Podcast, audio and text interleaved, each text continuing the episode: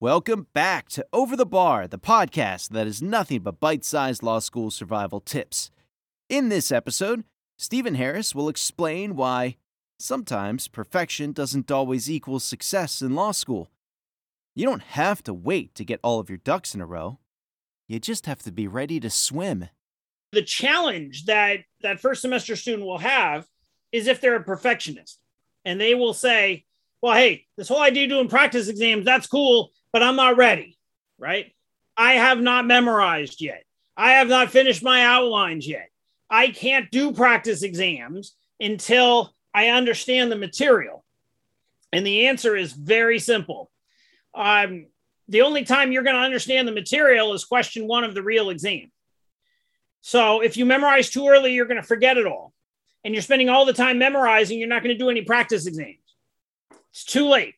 So what you do is for a 60 minute exam, if you're taking it under, under traditional time, meaning no accommodations, under a 60 minute exam, you take 70 minutes, open book, with ideally the win in time book open because the rules are, are nice bite sized rules that you can just pop in, or your own set of outlines. But whatever it is, the one piece of advice is take practice exams. Perfection is the enemy of the passing, and just get on with it because the most important thing you can do is understand how your professor likes to test things. And that also helps you finish on time. So, what the practice exams do is it helps you get in the head of the professor, but it also allows you to understand how not only to get in the head of your professor, but to finish the task on time. Because if you only have one of those two, it's not going to work.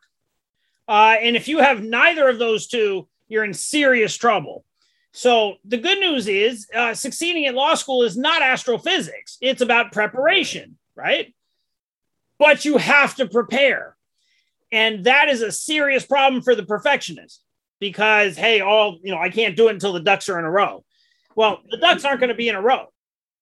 What I see sometimes is it's what I call the universalists, right? And and and some of them really succeed in law school. In other words, they have like 110 page outlines, 160 page outlines because they got to know the universe of the subject and that helps them succeed.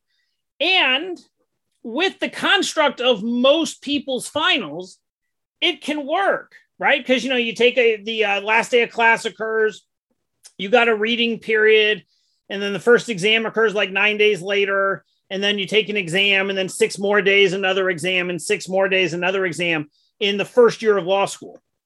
And so universalists can succeed in that environment. The problem becomes later. And I've worked with people just like this. I was in the top 10% of my class. And the, there, I, there's only one way I know how to learn. There's only one way, and that's to know everything. And I politely suggest, well, that's cool, but you're taking 15 finals on the same day.